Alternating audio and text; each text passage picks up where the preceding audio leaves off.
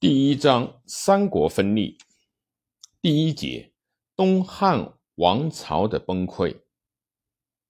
东汉统治的危机，在整个两汉时期，社会经济危机主要是由春秋战国以来土地的自由买卖、土地的集中、奴隶使用数目的增加、小生产者、农民和手工业者经济的衰退。流民的大量出现，这些现象来构成的。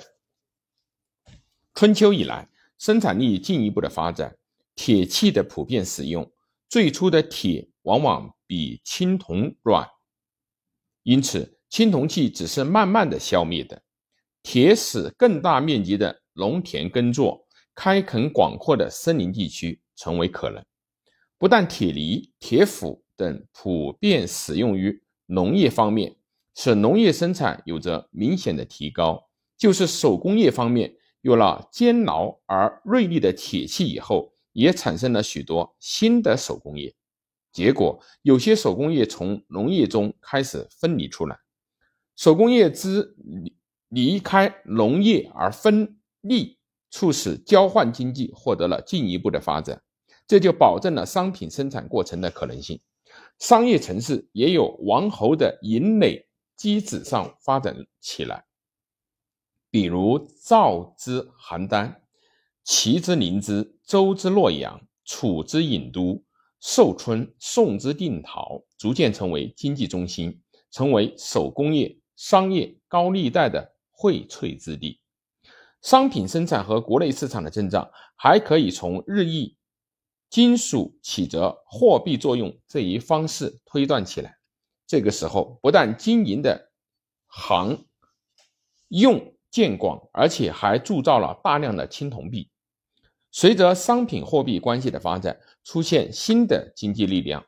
握有这种力量的，就是商人，尤其是商贾大、富商大贾，携其压倒小生产者的经济势力，走向统治政权。随着商人的较多出现，也就产生了高利贷。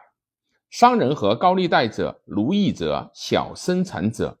《史记·霍子列传》所谓：“凡边户之民，富相食，则卑下之；薄则未啖之，千则易，万则朴，物之离也。”《汉书·霍子传》所谓：“其为边户其民，同列。”而以财力相均，虽为仆虏，犹王运色，就是指的这种情况。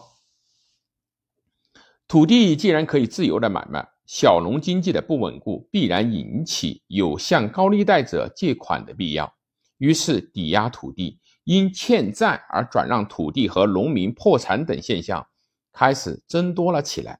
所谓“勤为无道，强者归田”。以千数，弱者成无立锥之居。《汉书·王莽传》：卖田宰，育子孙，以长泽。《汉书·识货志》在贾谊语，正是这种现象的最好说明。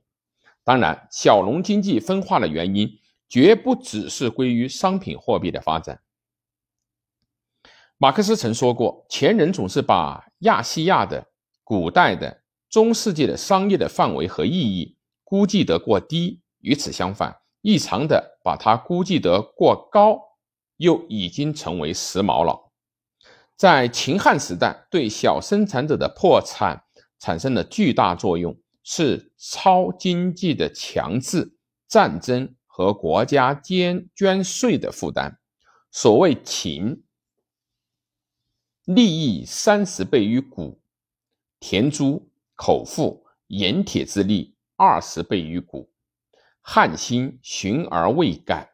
《汉书·识货志》：小生产者、农民和手工业者，在大土地占有者的发展过程中，在战争、捐税和高利贷的赋税下，迅速的破产。而商品货币关系在很度很大的程度上。又刺激了和加速了这一过程。汉兴海内为一，开关梁，持三者之境，是以富商大贾周流天下，交易之物莫不通，得其所欲。《史记·或者列传》后在朝廷外事事宜、内心功利的有利条件下，内外贸易获得长足的发展。富商大贾的实力，大者亲郡，中者亲县，下者亲乡里者不可胜数。他们不是积贮备息，便是作孽贩卖。最能发大财的，要算盐铁的大商人。属卓氏以铁也富，陈震以铁也富。王孔氏用铁冶为业，家至数千金。鲁丙、鲁朝的丙氏以铁冶起富之巨万，其雕坚是节节，如竹于盐商贾之利起数千万。其之大盐商东郭的咸阳、南阳大冶铁商人孔景。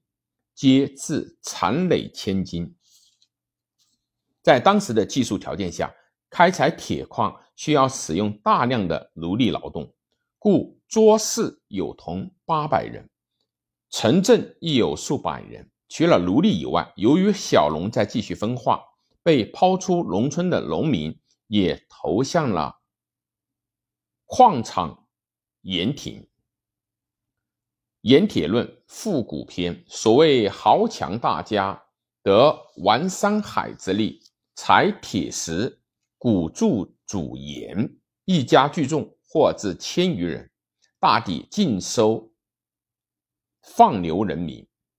放牛人民绝不是指奴隶，而是指抛出农村的农民而言的。汉专制主义统治政权的剥削对象主要是广大农村的小生产者。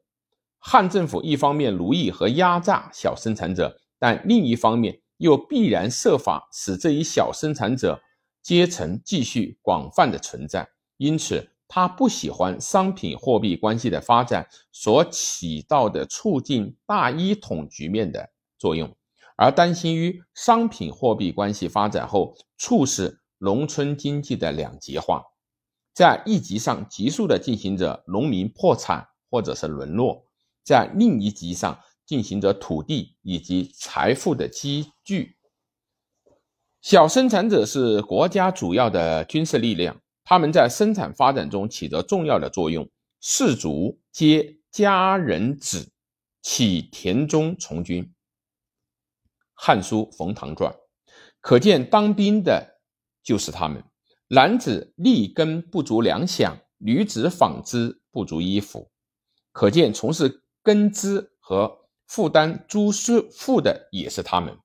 唐时小生产者阶层日益破产，会使外事事宜、内心功利的事业陷于瘫痪的状态。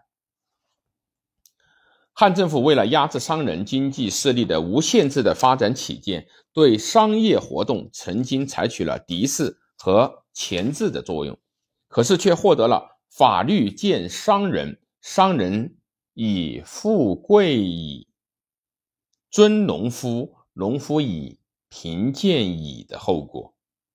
当时的富商大贾，或自财易贫，或封君。皆低首养己，也助欲言，财货累万金而不佐公家之己。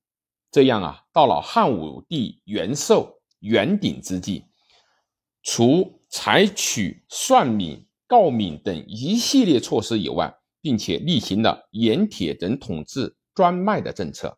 这样一来，可以说沉重的打击了商人的商业活动。商人看到重要生产事业既已归官家官营，使他们无法插手。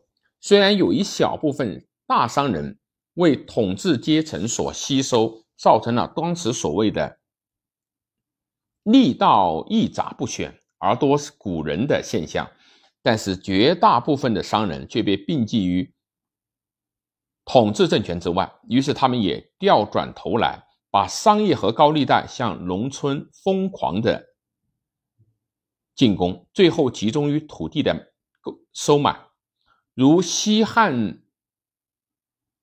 末胡杨繁仲谥号获子，他自己又经营高利贷。其所假贷人间数百万，以后广开田土三百余顷。这不是商业、高利贷、土地三位一体独特的结合起来的最好例证吗？